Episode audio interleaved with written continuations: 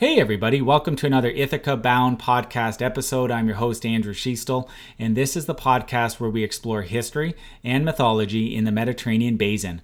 I'm joined today with Dr. Gesine Manuwald for a conversation about the life of Cicero, the former Roman statesman, writer, orator who lived in the Roman Republic at a time, whether people or not knew it at the time, was going through a transition from a republic to an empire. In the conversation, we're going to talk more about Cicero's life, including exploring the early period of his life, his career, and some of his writings in the later stage of his life. Dr. Manuwald is professor of Latin in the Department of Greek and Latin at University College London. Her research areas include Roman drama, Roman epic, Cicero's speeches, and reception studies, especially Neo Latin, and she's the author of many publications, including a couple monographs as examples. Cicero, which exists in the Understanding Classic series published by Bloomsbury, and Reviving Cicero in Drama from the Ancient World to the Modern Stage, also published by Bloomsbury. Welcome to call, Gesine. Thank you for this kind introduction. I look forward to our discussion. Me too. All right, so a more broad question to start off Who was Cicero? That's a very good question. It, it sounds easy, but it can be tricky to answer. You've already highlighted some characteristics of him, and I'll just elaborate on that to start with. As, as you said, he lived in, in, at the end of the Roman Republic in the first century BC, and he died just at the point when the Republic was turning into the Principate. Mm. But as, as you indicated, he was involved in some of the developments that then led to the Principate. His full name was Marcus Tullius Cicero, as all Romans uh, uh, who usually had three names. He was born in 106 BC and died in, in 43. And the, Cicero is one of the most interesting and most important figures from the late Republican period. And that's not least for the reason that we know so much about him, much more than about many other figures from that period. And the reason for that again is that he was a prolific writer, and a lot of his writings have been preserved. He has been writing in all sorts of areas as as Andrew mentioned, he was a politician, so we have a lot of speeches from him, given both in political contexts and also in law court settings. Then he was also a theoretical writer, so he's written various theoretical treatises, mm. some on political philosophy directly based on his experiences, but also on moral and ethical philosophy and related matters. On top of that, he was a prolific letter writer. Uh, mm. what is remains are almost a thousand letters he has written to friends, family, and colleagues, and there have certainly been more in the past. And that is the main reason why we feel that we know so much about Cicero, because these letters not only talk about political and official things, but they also say something about his private life. And finally, he's also tried his hand at some translations from the Greek and some poetry. Not much of the letter is left, and therefore we don't know that much about it, and sometimes people think uh, less highly of that, although contemporaries thought that he was as good a poet as a prose writer. But from our modern perspective, he is really the main prose writer in the ancient world and a, a, person who has been active in the historical developments of his time, but also been a, as a, active as a literary writer. So he's hmm. of interest to both literary scholars, historians, and all sorts of people who are interested in the ancient world. Yeah, when someone leaves such a footprint with literature, it certainly helps future um, generations.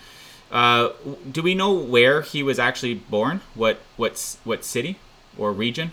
Yes, we do. He was um, born in Arpinum, which nowadays is called Arpino, a little place in, Ita- in Italy, uh, in a well-to-do family who was sort of be- uh, belonging to the second highest social class, as it were, if I say it with modern words. And that was one reason that is quite important to understand his career because the Romans had this idea that if you came from a noble family and your ancestors had all been highly successful and important politician, politicians, you had a kind of right to carry on with that tradition. But if you came from the outside and that applied to him, although his family was wealthy, his ancestors hadn't been Roman politicians. He was what the Romans called a new man, a homo novus, who was trying to get into the higher levels of politics in Rome without this backing from his ancestors and he was he was successful. He managed to do that. But I, you get the feeling that from the start he had a kind of inferiority complex. And he always says oh i'm a new man but look i've achieved this. Uh, which uh, which he felt apparently felt he needed to trumpet about because it was such hard work to get there. Which he presumably managed by his education and his, mm, his speaking ability. Can you describe more what the construct or concept of Homo novus, the new man, was in Rome? Um, yes, it's a it's a term that's very frequent in the ancient sources, and there's this little bit of debate of what it exactly means. But it probably means someone who who, who can be quite wealthy and and from a family of high social status, but a family where no one has been a consul or similar highly ranking official before, as consul being the highest political uh, stage that you could reach in Rome, and therefore you couldn't you didn't have any ancestors that you could refer to say in an election campaign and saying look my ancestors did all these great things and now i'm going to do the mm. same. And you didn't have the same kind of support network uh, with the other uh, highly ranking noble families in rome. So it was quite difficult to get into that. Uh, but a number of people have managed it.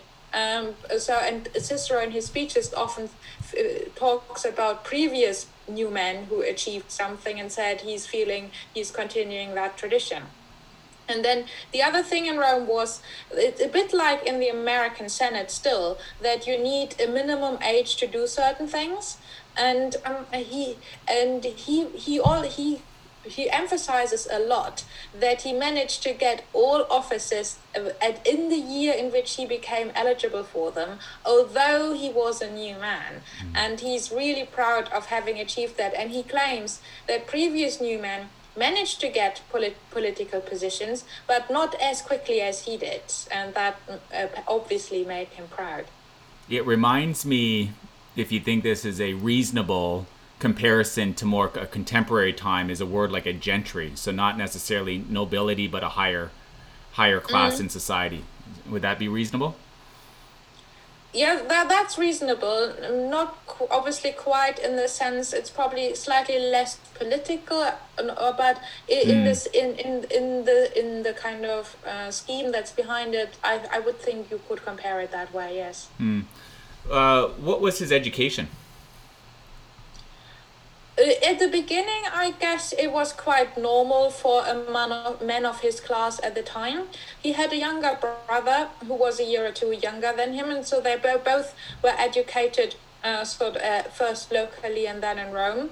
And then uh, later on, he he he made a a, a, a, a trip through Greece and mm. Asia Minor to study with important rhetoricians and politicians and that was a bit like what many British citizens did in the 18th century when they did the grand tour mm-hmm. through the rest of Europe. So you went uh, sort of through certain countries where you knew there were well known uh, teachers to get the best education with them.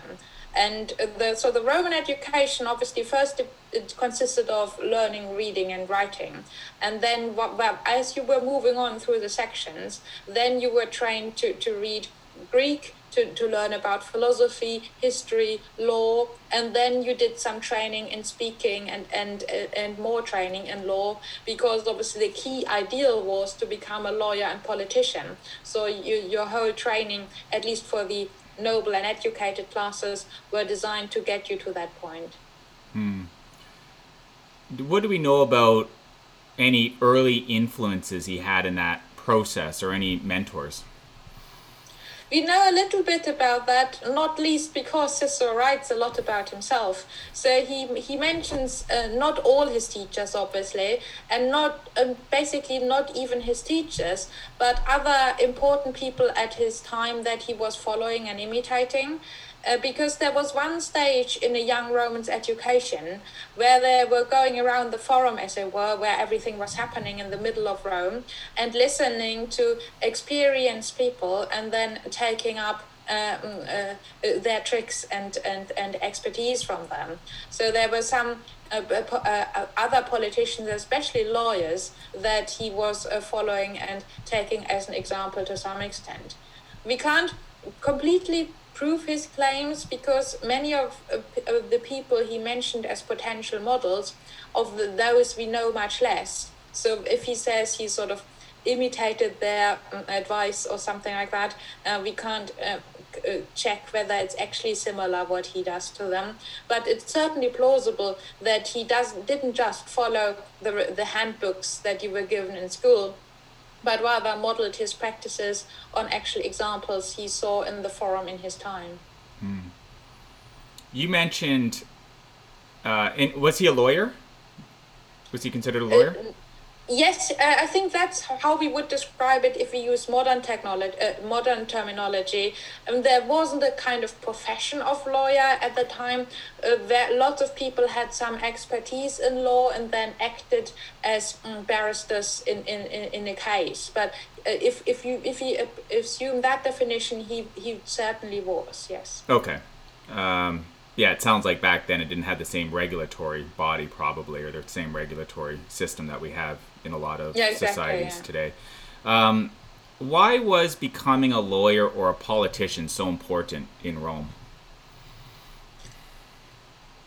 Another very good question. It's it it, it important in the sense for this for society obviously it was because you need a functioning uh, government and a functioning legal system to have an appropriate society. So they needed people to do their work. Well in in the sense why it was important for individuals that again is probably comes out of the society that that was regarded as in terms of Roman ideology, Roman values, that was regarded as the most worthy job that you could do.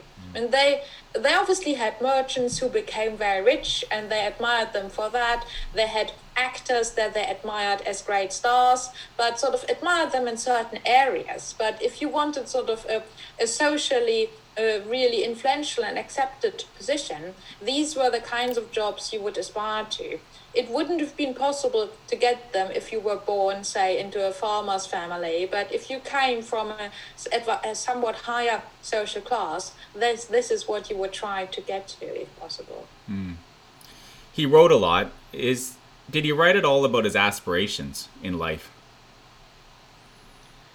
No, not all of it. No, I mean, in in his letters you get a sense of his aspirations, and then in some of his speeches. But in in his treatises, for instance, it's it's not directly all about him. And so, there there's a lot of uh, philosoph- He gives information about philosophical schools or uh, ideas about the best structure of the state. Um, it's it's obviously info- informed by his personal experiences and his personal perspective, but it's it's not all about. Him. Yeah, and I guess what I'm getting at with that question was because I know he wrote on different stuff, but did you get it like when you read through his writings? Does he speak a, a, at all about what what he's aspiring to in his career? It's uh, it I think it really depends on the genre. He, he, talks about himself in his letters and sometimes in his speeches because he's uh, talk, uh, using a person's character as an argument was a very accepted tactic in Rome. And he also talks about his aims and ideas in the prefaces to his treatises. But then when he gets to the body of the treatises, it's it's it's far less about him. It's more about the substance of, say, philosophical schools or something like that. Okay. Tell us more about his career. As I indicated, he first had the usual uh, education of a young, wealthy Roman, and then he obviously his aim was to get into law and politics. And what you usually did was that you started out as a lawyer, uh, often in less important cases, and then moving to more important cases. So to get your name out, and that people would know about you. And then from that basis, you could apply for political uh, positions and then move into politics. And the same applies to Cicero. So he started working as a lawyer. We have some speeches from him from from from his youth, and then once he and uh, and and although some of them deal with private cases, even at that stage there is, is often an, a political element, uh, even in the early cases, so that there would get talked about and make him known. And then, as soon as it was possible, as I indicated earlier, he started to apply for political offices, and he went through the career ladder of all the political offices that there were in Rome, like quaestor, aedile, praetor, and consul, um, and, and got all of these jobs in the earliest year in which they were available to him according to the laws on minimum ages. And he reached then reached the consulship in 63 BC, and that was his, his the thing he was really really proud of mm. that he did become consul so smoothly and so early and he, he never gets tired of talking about that. Unfortunately um, there was a bit of a backlash after his consulship because of uh, what he did towards the end when he had to deal with the catilinarian conspiracy.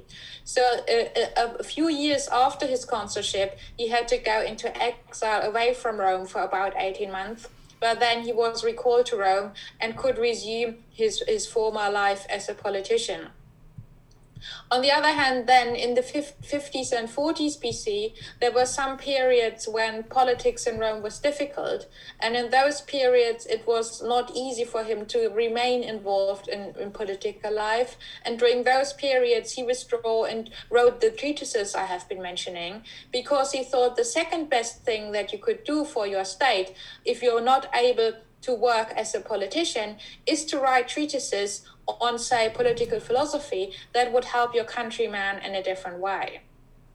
And then towards the end of his life, he had his sec- his final big appearance in 44 and 43 after Julius Caesar was assassinated on the Ides of March 44, and there was a bit of a vacuum, and there was a discussion whether Mark Antony or Octavian would take over um, uh, the power in the state, he gave a final series of speeches, the so-called Philippics, um, uh, which were, were, quite impressive and uh, influential.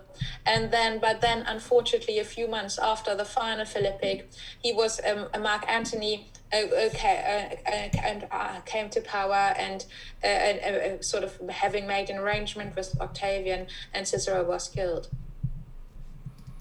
And oh, we'll want to circle back uh, before we wrap up to the later part of his life. But before we uh, get there, um, did he have any strong allies, strong and uh, influential allies in his career that you think are noteworthy to mention?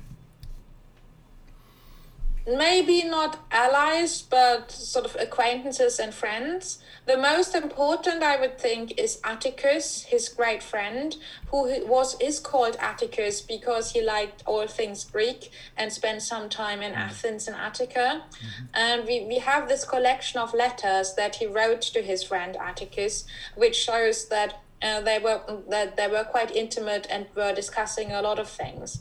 And that that i think was a great support for cicero. Then his family was important for him his brother his wife and later his children. And he, about whom he talks a lot and then in politics, I'm not so sure whether he had confirmed allies. I mean, he was working mm. with different people at different times and relied on their support and uh, the negotiations with them. But I I wouldn't say that he had allies that went through him through the whole of his career, and that a reason for that may well have been that he was a new man and didn't have these established networks uh, to rely on. What was his influence do you think in, if any, in the evolution or um, maintenance, depending on uh, how you answer, in the language in the Latin language? Um, if you look at it retrospectively, his influence was enormous. Because in in when people rediscovered the ancient world uh, at, at, in the Renaissance uh, at the latest, Cicero became the main model for how to write Latin. So there were uh, lots of, and that even led to lots of discussions about Ciceronianism, whether it was all right to write Latin that was not like Cicero. Some people thought it mm. was, and others thought it wasn't. But he was the main basis by which Latin was taught and by which sort of correct Latin uh, was um, was um, uh, uh, valued or uh, um, uh, assessed if you look at hmm. the evolution of Latin in historical terms, it is true that uh, when Latin literature started in the third century BC, they were writing in a style of Latin which we now call early or archaic Latin, which is different from the Latin style of Cicero. And then by the first century BC, when he was writing, that was developing into what we call the classical style and mm, he, he certainly had an had an important part to play in developing this classical style but he was not the only one. People like caesar for instance whom we now know more as, uh, as a politician was also important in that development. But because the remain the writings of many other people of that period don't survive, Cicero has become the main model and the main influence on the development of Latin in that period. And um, that's that's not completely untrue, but he pro- may get a higher rating than he usually gets. But it's certainly true that he writes a very clear and developed uh, Latin, following all the rules and, and stuff like that. And you wouldn't find any uh, unusual, not many unusual words or odd constructions in the kind of Latin he is writing. What I've read before, and, and tell me if, if this is a um, fair um, representation, is that the the work that him and probably some other people at that time that you indicated uh, were doing around Latin was trying to create it as a, a higher language, if, if, if you will, and what maybe a more noble language. And at the same time, what came with that is um, creating a demarcation of its use. So creating some confines on how the language could and could not be used. Yeah, that, that's that's fair enough. It's probably slightly st- is too strongly worded mm. in the sense that I'm not sure to what extent they they were trying to do this, but they essentially did it because at that time they were starting to write much more purely literary stuff and also um, it had certain expectations on the level of style that needed to be used for some uh, some uh, really good piece of work and they were also th- they were certainly thinking very carefully about the kind of Latin they were writing at the time, as we know from some of the comments they make. For instance, Cicero talks about the fact that when he talks about Greek philosophy, he needs to translate certain Greek terms into Latin. And at that point, the Latin language didn't have a word for certain of these terms. So he needed either to uh, invent one or adapt an existing one. And he talks about the needs of the language and how best to use it. And Caesar as well talks about the best the best principles of using language. So they were certainly very much aware that language was something that you could use in certain ways and form in certain ways. And Varro, Cicero's contemporary, was looking into etymology of Latin words so it's fair to say that there was a big interest in language at that time, and that certainly led to a development of a sort of more clearer, more structured, more rule based language or use of language. Hmm. You mentioned earlier that he created uh, political theories. He wrote on theoretical politics and, and theory. Is there an example of a theory that comes to mind that would have been that he wrote that would have been innovative? For its time? Um, the, the, the best example of his political theory is his work De Republica on the state. And it is not entirely original because it's it's informed by his reading of a Greek theory. But what is uh, what is innovative about that one, and he says that himself, and he wants this to be seen as innovative, that in contrast contrast to the Greek authors like Plato, he isn't writing about a theoretical state, but he's writing, he's explore, explaining political theory by using the Roman state as an example and shows in what way the Roman state, in parts of his history, has has fulfilled the conditions for a best possible state. And he, what he means is that there are different types of government. So you can have a monarchy, an, an aristocracy, and a democracy, and then obviously negative versions of this as well. And what he says about the Roman state is that it's a mixed constitution. You have elements of monarchy, aristocracy, and democracy because you have the consuls who are in, in, in power but just for a year, the Senate as the executive who who sorts out certain things, and then have you have people's assemblies for votes. And in this way, uh, this uh, the, the, because the Roman state uh, represents such a constitution, it is the best, but it is still in danger, and that's the influence of his own time to, to de- deteriorate because some of these measures are not no longer properly enforced and it's not completely innovative but it's an it's a very important way of thinking about the structure of the state and it has become very influential in the form in which we find it in cicero. Hmm. you mentioned he went into exile for about a year. Um, can you say more about what that conspiracy was that was a, a, in his consular year there was an event which we call the catilinarian conspiracy. So a guy called catilina and some of his associates were planning uh, to keep uh, to overthrow the state. Uh, that's a bit of a simplification but that's how it was perceived that the, the measures they were planning to make changes to the roman state and Cicero as consul was very successful in, in, in, in disbanding this conspiracy, but that involved um, on the basis of a Senate decree, kill, having kill, to kill some of the captured conspirators because the Senate uh, decided to punish them with a death penalty for, for, for their uproar. But at the same time, it was justified by the Senate, but it wasn't justified by decision in a law court.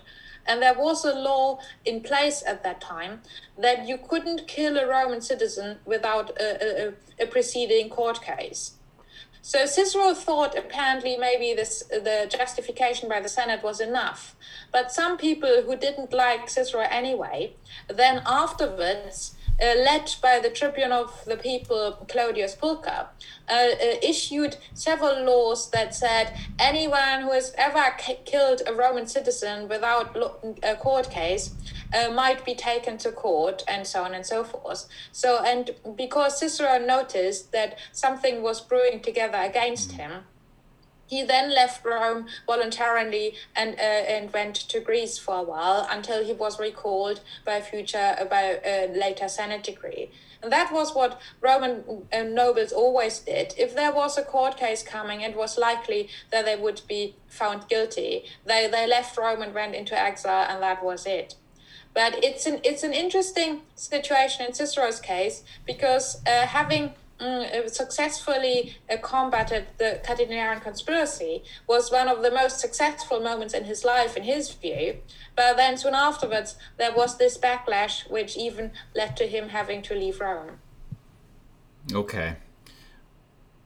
Before we go back to the later part of his life, what do we know about his family life? We, we, um, we, as I already mentioned, we know that he had a brother, and the, the and uh, the brother also had a son, which uh, which whom Cicero knew. But more sort of uh, concerning Cicero himself, he he married as a young man a woman called Terentia, and he had two children with her, a, a, a girl and and and and a boy. And he was very close to this wife, and especially to his children. And then uh, late, uh, towards the end of his life, his daughter died in childbirth, and that was a really devastating event for Cicero.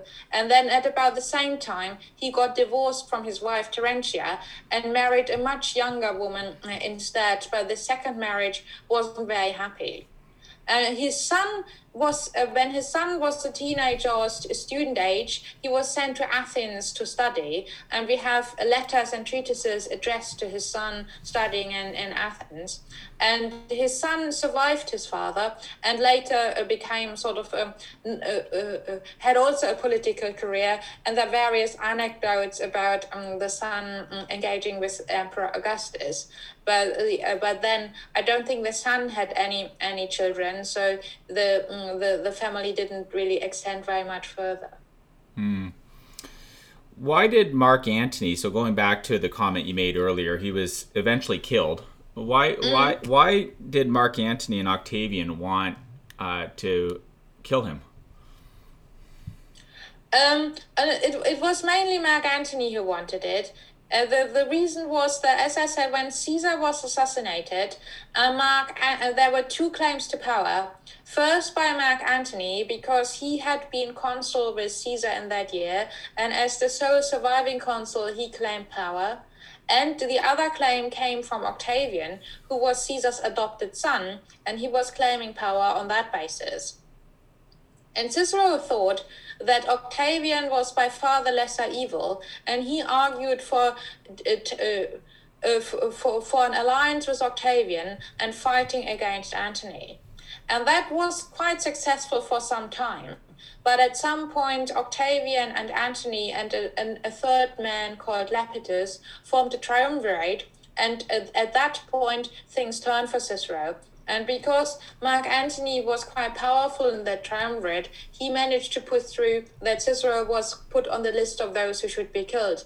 And Mark Antony, I think he's just, he was just um, he was just annoyed at Cicero that Cicero had been fighting against him all the time, and he regarded him as a big risk to his future life or his political plans. So he just wanted to get Cicero out of the way because he knew that Cicero was a, a major opponent uh, uh, to him. And Cicero had already said, You can't negotiate with Antony, it's best to get him killed. And then Antony probably did the same to Cicero in, afterwards. Hmm. So if you were to summarize um, the lasting influence or effects that Cicero has had on future generations. How would you uh, answer that? I already made some comments on the influence of his language that he, that was extremely influential. He became the main model for learning and speaking Latin from the Renaissance until t- uh, to teaching Latin even in the modern period in terms of the contents of his works, his philosophical and um, political treatises have had a major influence on political and philosophical thinkers. And not so much because everything in them is innovative, but because they give an insight into Greek philosophy in a very accessible way. Uh, firstly, because it's written in Latin and not in Greek, and because it's so clearly presented. And then his speeches also became main models for speech making. For instance, we know that as British politicians who went through the standard classical education in, say, the 18th and 19th centuries modeled their political speeches on what we know from Cicero, and the same applies to other contexts. His letters initially didn't have as much of an impact because most of them weren't known until um, a number of them were found again by, uh, by Petrarch in 1345.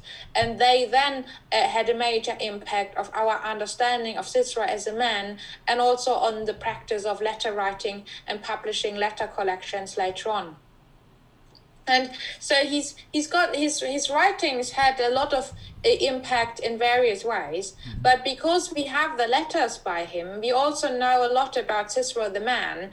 And this is something we usually don't know about authors from the ancient world because we just have their literature and know nothing about them. And therefore cicero was also uh, influential as a character as a person from the ancient world you felt you could relate to. So in the modern period, we have a lot of literary works like poems, dramas, novels, uh, detective novels, and, and such things, in which Cicero appears as a character. So you can't really escape mm. him once you start mm. interested mm-hmm. in anything to do with the ancient world, because he pops up in all sorts of areas. and he has been uh, one of the figures that I know you've studied for many, many years and you have a tremendous amount of knowledge on. This has been very enjoyable. Thanks for coming on the show. Thank you for having me. It was a pleasure. The couple monographs, again, everyone that I mentioned in the prelude that Dr. Manuwald has written uh, Cicero, the uh, Under, Understanding Classic series, and also Reviving Cicero and Drama from the Ancient World to the Modern Stage. I will drop links to both those monographs in the show notes at the ithacabound.com's associated subpage to this episode. Gesine and everyone listening, as always, wishing you a marvelous journey. Bye for now. Hey again, if you enjoyed today's episode, please subscribe to the podcast, and I wish you a bountiful rest of your day. Bye for now.